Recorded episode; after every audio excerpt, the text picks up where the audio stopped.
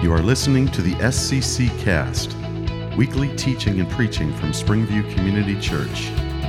Find us on the web at www.springviewcc.org. We are located at 12881 Andersonville Road in Davisburg, Michigan. We welcome you to come as you are to experience a friendly worship setting with biblical preaching, teaching, and application. Now, here's our guest speaker. If you read the first chapter of the Bible, you will learn a very fundamental principle of life. There is a phrase that's repeated multiple times, and it's the phrase according to its kind. God creates this, and they reproduce according to their kind. What does that mean? That means that the fundamental concept of what something is is born out by what it does. It's not a trick question. If I showed you an apple tree, that's what it is. What does an apple tree produce? Well, you are an above average group. Why does it produce apples? Because that's what it is. Okay? We have God creating fish. That's what they are. What do fish reproduce? Why do they reproduce fish? Because that's who they are. God created mankind in his own image. And he said that mankind would reproduce according to their kind. So let's suppose, by the way, how you know what something or who somebody is is by seeing what they do. So let's say a person is honest. What do honest people do? Tell the truth. How do you recognize an honest person? When you see a pattern of them speaking the truth. What does a humble person do? Puts others first. You know a person is humble if over time you watch what they do. Well, Genesis chapter 3. How do you know an obedient person? What does an obedient person do? Demonstrates obedience. What do we see in Genesis chapter 3? What did Adam and Eve do? They disobeyed. How do you know if a person is disobedient? Well, you watch what they do, right? It is a fundamental principle of life. Now, the perplexing and the discouraging thing is how often does a person have to lie before we say, You're a dishonest person. How many times did Adam and Eve have to disobey before they were deemed disobedient? Skill testing question you can indicate with fingers from one hand. How many times? Yeah. Now, because of that, what we try to do is we try to use a relative scale. Well, I, I, don't, I don't tell a lot of lies. And, and the majority of the time, I try to be humble. And so we'll try to make ourselves feel a little better, right? By using a relative scale. God doesn't use that scale. So Adam and Eve, then, being self centered people, reproduced according to their kind. So, what were their children like? Self centered.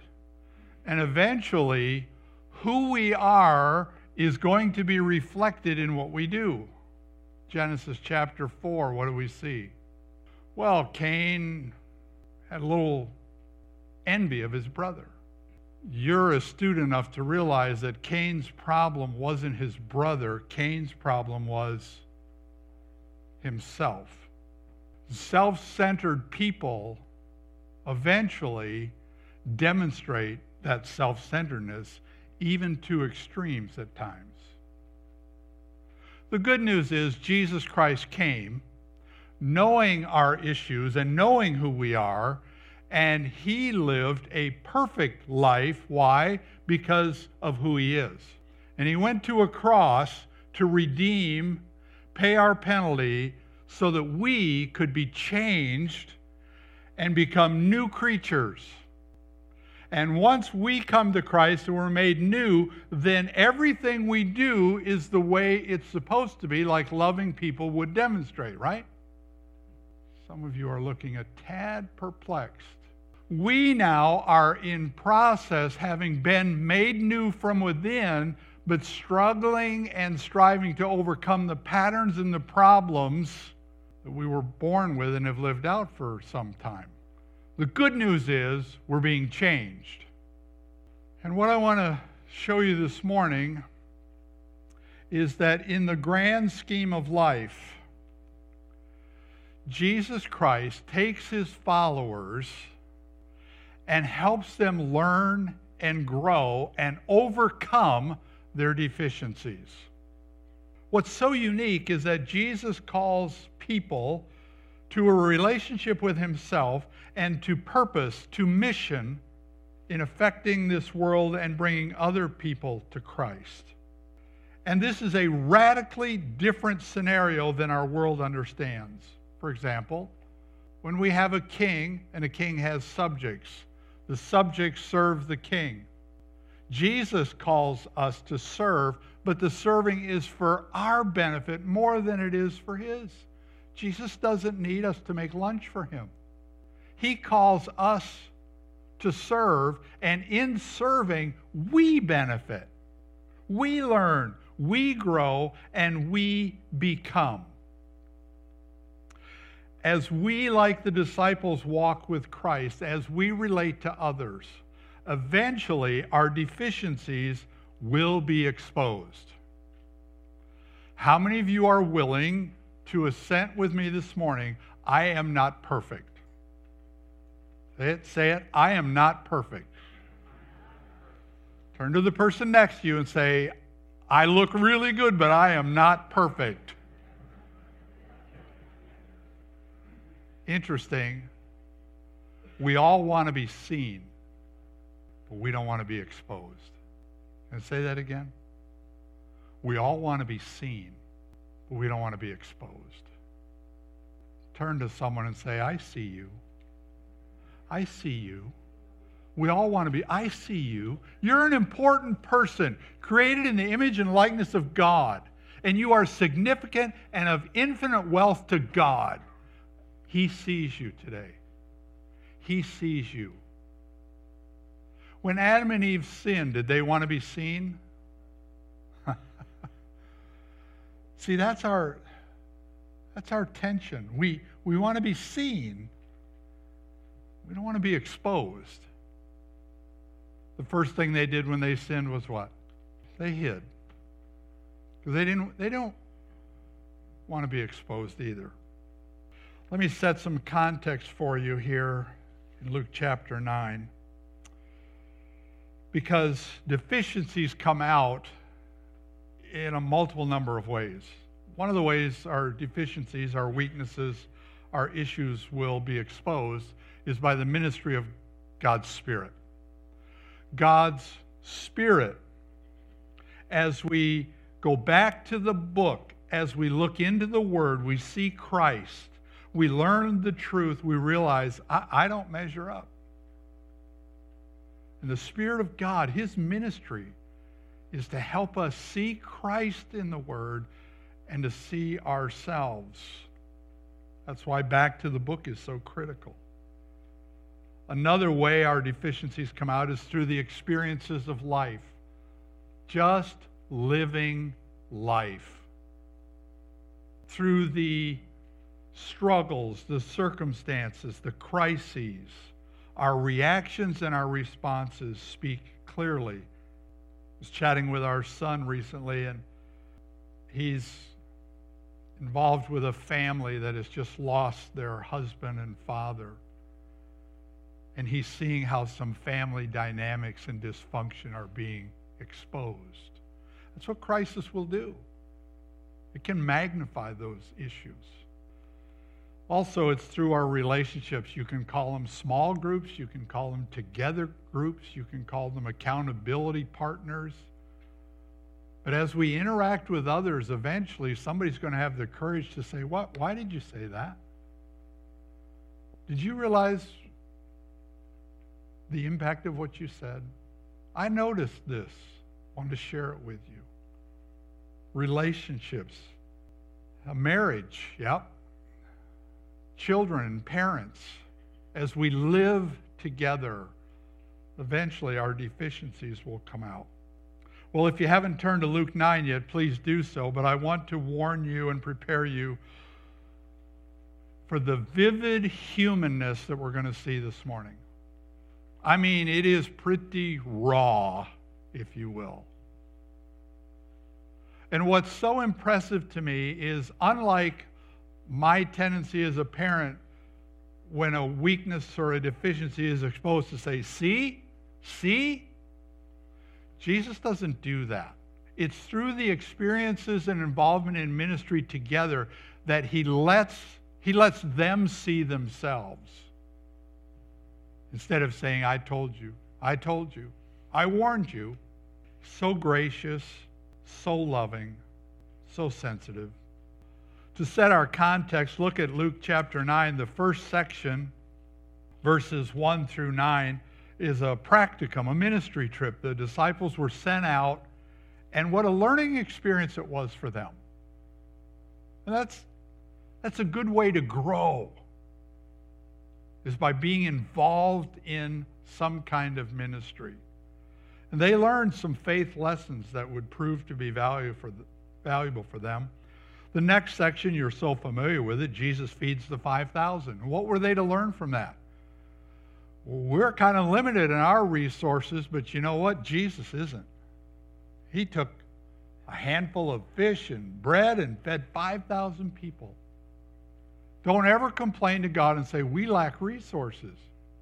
We can't do this. We don't have enough. God will always accomplish his purposes and he will provide the resources necessary to do so. A great experience for them. Then in verse 18 and following, we have what we call the transfiguration. Well, Peter's confession first. Uh, what an amazing thing. Peter answers in verse 20 You are the Christ, the Son of the living God. And then that's followed by the transfiguration, right? Here they go up onto this mountain and they see Moses and Elijah. And and it's very clear. Verse 35 A voice came from the cloud and said, This is my son. Listen to him. Can you imagine that experience? To hear the very voice of God and to have God say, This is my son. Listen to him. Not Moses, not Elijah. Jesus is superior over everyone else. Well, the very next day, verse 37, here we go. Follow with me in your outline. The very next day, they came down from the mountain, and a large crowd met them. And this man calls Jesus and says, I beg you to look at my son. I beg you to look at my son. Why did he want Jesus to look at his son? Because, I'm going to skip some. Why did he want Jesus' help? Because he had a son who had an obvious need. Okay? Those of you that are parents will understand when our children hurt and struggle, we hurt. You've heard the phrase, especially when it comes to disciplining kids. This is going to hurt me more than it. When our kids struggle, it hurts. Here's the situation this man has a son, and he is continually being overcome by a wicked spirit. And it throws him into convulsions, and he foams at the mouth and is literally destroying his son. How would you feel? I have a friend who has a 14 year old son right now who's going blind. They've been to specialists. Within six months, he went from average eyesight to 20% of his vision. He's 14 years old. And they, they don't have any answers. Now, I'm. I can see the obvious. This father, right? He's hurting. And there's an obvious need here. And he comes to Jesus begging for his help. He had gone to the disciples, and what happened?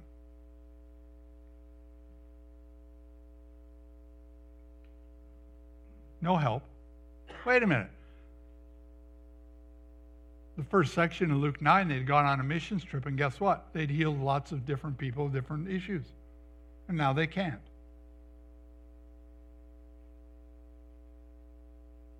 They're deficient in their faith. Not the kind of faith that brings us into salvation, but faith or a confidence in Christ. A willingness to recognize that Jesus can do anything and everything. And here this father comes.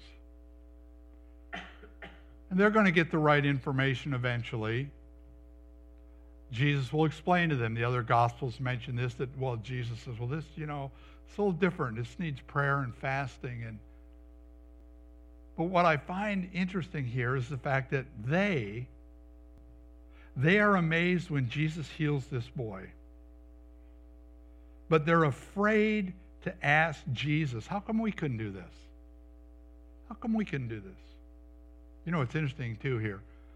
The Father came to Jesus, the disciples didn't. What are they afraid of? What are they afraid of? Where's their focus? Focus on them, not on Jesus. Didn't they realize in the feeding of the 5,000 that whatever we lack, Jesus doesn't? Apparently not. Apparently not. You know how hard it is for us to verbalize, I can't? You know how hard that is? Well, here's the situation. Here's the problem. My kids come. I can't fix it. Well, my car, I can't fix it. I can't do this. You know how hard that is for us? It's really hard, isn't it? Well, the disciples, they're, they're unwilling to come to Jesus and fess up. Jesus is very kind, he's very considerate. He doesn't rebuke them, but he wants them to know they're deficient. How's your faith today? I'm not, I'm not talking about believing God to move a mountain. I'm talking about the struggle you're having, the issues you're having, the concerns you have. Are you willing to go to Jesus and just be honest? Do you have confidence in Him? If He parts the water or He doesn't part the water, He'll see you through somehow. Do you have confidence in Him? Or do you have a propensity to trust yourself? I, I know my propensity. We prefer to trust ourselves until it gets so significant that we come to realize I can't. Here's, please write this down. As long as we think we can, likely he won't. As long as we think we can, likely he won't. Why? Because until we learn dependence and trust, that's what we need to learn. That's what we need to learn. Let's look at a second deficiency, verse 46. A discussion started among the disciples. Now, a debate began among the disciples. No. an argument. What's an argument? Anybody here ever had one? Boy, a lot of you are missing out. You've never had a good. What's an argument? It's a loving discussion, right? It's a sensitive, gracious interaction, right? Oh no. An argument is usually about what? I'm right, you're wrong. What's this argument about? An argument started among the disciples as to which of them is the greatest. This second deficiency has to do with something so relevant. It's at the very core of our being, and that is our sense of identity. It's who, who we think we are. Now, how do you think they would justify why they think they're the greatest? Right? I mean, you don't think you're the greatest baseball player if your batting average is 160. Right? You you give support for your argument about who you are by what you have done. So let's just imagine what this discussion and this argument may have sounded like. By the way, don't forget, some of them had just been on the Mount of Transfiguration, and God made it clear between Moses, Elijah, and Jesus who is the greatest? Jesus. Okay? Now they're having an argument. What would be the basis for any of them advocating, I am greater, I am better than you? Well, let's just use our imagination. I can imagine Andrew saying, You know, on our missions trip, I recruited the largest choir that's ever, ever, for any missions trip for Jesus ever. I recruited the largest choir, and they were really good. I think I'm the greatest. Peter says, Well, you know, your choir was only to set up my message. And I preached to the largest crowds of any of you. I mean, my oratory skills, I mean, you got to admit. John says, Well, I, you know, I just loved on more people. And, and I showed how much I cared for them. Judas says, Well, I, I raised the largest offering. And we all know where money fits in the hierarchy. Thomas says, I doubt those numbers are accurate. And unless I see the financial statements audited, I will not believe.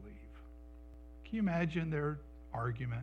Verse 43, go back because Jesus talked to them about, sorry, verse 41, unbelieving and what? Perverse.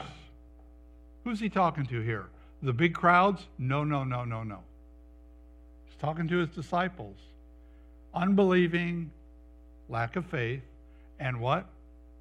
Perverse. What does that word mean? Let me tell you what the word means. It means something is supposed to go like this, and you turn it upside down like this. Who's the greatest? Not a trick question. Who's the greatest? Jesus. And what do they do? They want to argue about which of them is the greatest. You see the deficiency? Their sense of identity. Anyone who begins to tell you how great they are generally speaking, has an identity issue. This comes out in so many ways. We strive to establish our superiority. It's just sad, isn't it? And then we have trouble dealing with differences. Look at this. This is verse 49. Master, says John, we saw a man driving out demons in your name, and we tried to stop him by the way. The man who came with his son had a problem with a wicked spirit, a demon, right? Now they see somebody else actually doing it, and what is their issue? He's not like us. He's different. Really? How do we deal with people who are different? We tried to stop him. Why would you want to stop him? Because he's different. What would be your end game in this? He should be like one of us, otherwise, we don't want to have anything to do with him. Boy, that's a mature view, isn't it? How many of you have ever met or interacted with someone who's different? Gee, when in life did you learn that? People are different, they do things in different ways. It's a good thing differences doesn't creep into the church. Oh, it has? Yeah. Because differences comes packaged with people. I see you. You're different. I see you. You're different. You struggle with identity? Yep, we all do. Just just say yes. Yep. By the way, I'm sad to admit that our culture our culture facilitates the struggle. I, I don't intend, because I know none of you here um, would be involved in this with any ulterior motives whatsoever, none whatsoever. But our culture facilitates this uh, identity thing by something I've heard about called Facebook. And I don't, I don't know if any of you managed to check this morning to see what I had for breakfast. Look at me. Look at me. Look where I've been. Look what I think. Look what I did. Look at me. Look at me. Look at me. How often do you see things on Facebook that look like this? I failed. I messed up. I told a lie. I stole something. You don't see those postings, right? Why? We all want to be seen. We don't want to be exposed. Look how great I am. Look how great I am. Look who I got to meet. Look where I got to go.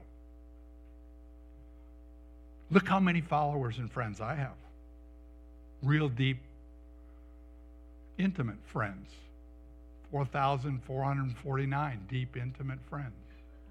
Please write this down. Maturity is the key to coping with differences. Maturity is the key. Third one. Verse 51 they are on their way to Jerusalem and they go through Samaria. And the people there did not welcome Jesus. Why didn't they welcome Jesus? Because Jesus isn't Samaritan, he's Jewish, and the Samaritans and Jews don't like each other. So, because they didn't welcome him, verse 54, James and John saw this and they said, Lord, we got an idea. How about we deal with this for you? And our idea is would you like us to call down fire from heaven and just destroy these people? Oh man, they got faith now. Had they ever called down fire from heaven? Nope. But they're willing to give it a shot now. What? I admire their passion, but not their level of compassion. They didn't have enough faith to heal the boy with the evil spirit, but boy, they're quick to say, I got enough faith for this. where's the compassion? By the way, why did Jesus come to this earth?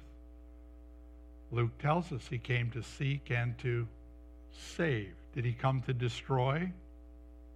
No. Shows me a total loss of perspective. Total loss of perspective.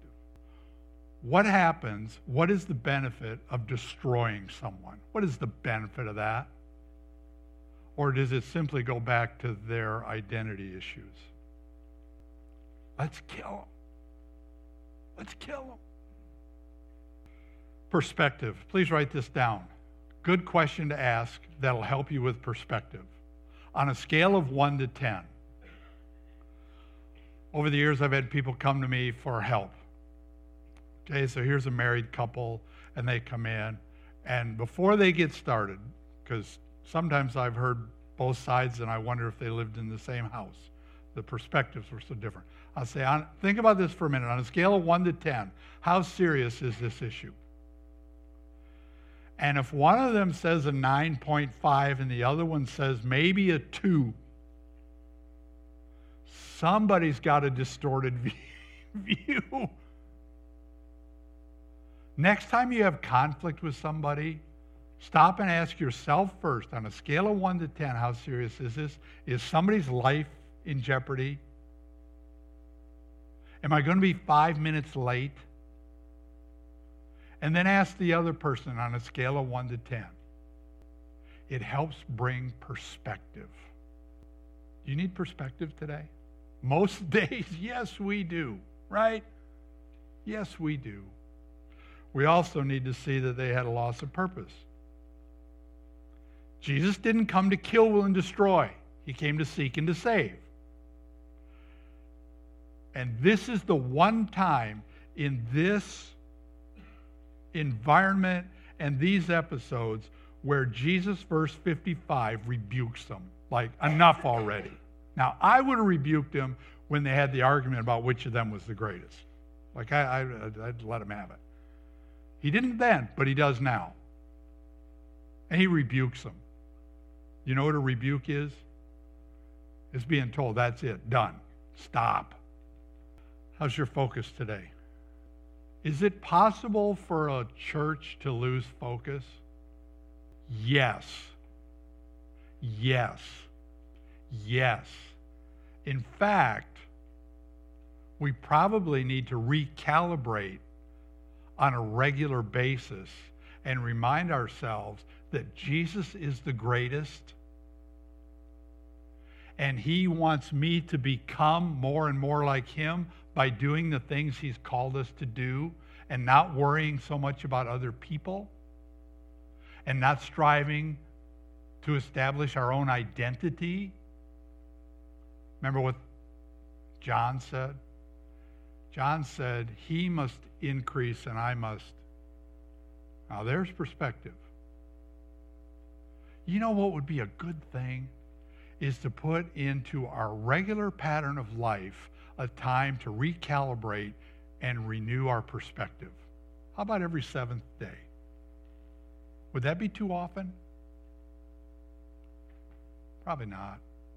Because you know how quickly we get things out of perspective? At the drop of a hat. Well, why did that hat drop? You should have put it in a better place. Yeah, we we in the church can allow differences and identity issues to create turmoil at any given moment over any given issue. That's why we strive for maturity and becoming. Well, I told you this wasn't going to be fun because once we see how real this is, it can be rather overwhelming. I would have asked for a draft to take these 12 and trade them for a new group. Because they're, they, they are a bit of work, are they not? Are they not perverse? Yep. Did Jesus trade them in? Nope. What did he do? He loved them. He cared for them. He was patient with them.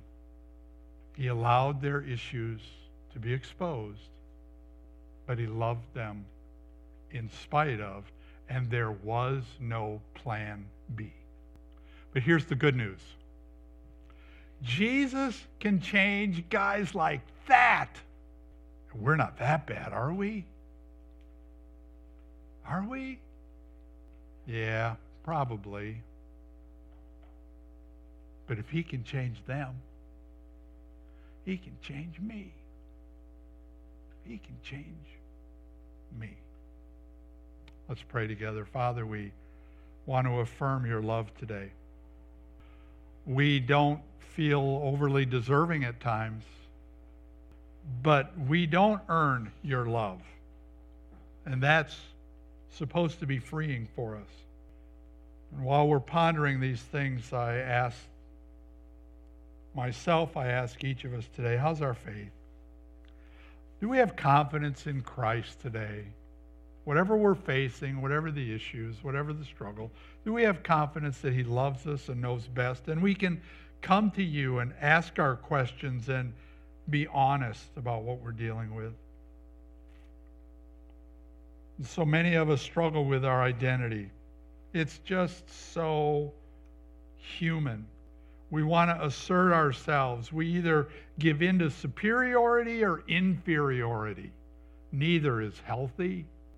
Thank you for reminding us, Lord, that when it comes to our identity, our identity needs to be found in you and in you alone. Knowing who we are in Christ. And Father, for those of us who are lacking some compassion with a, a family member, a friend, someone in need, help us not to be judgmental or critical, but to be compassionate.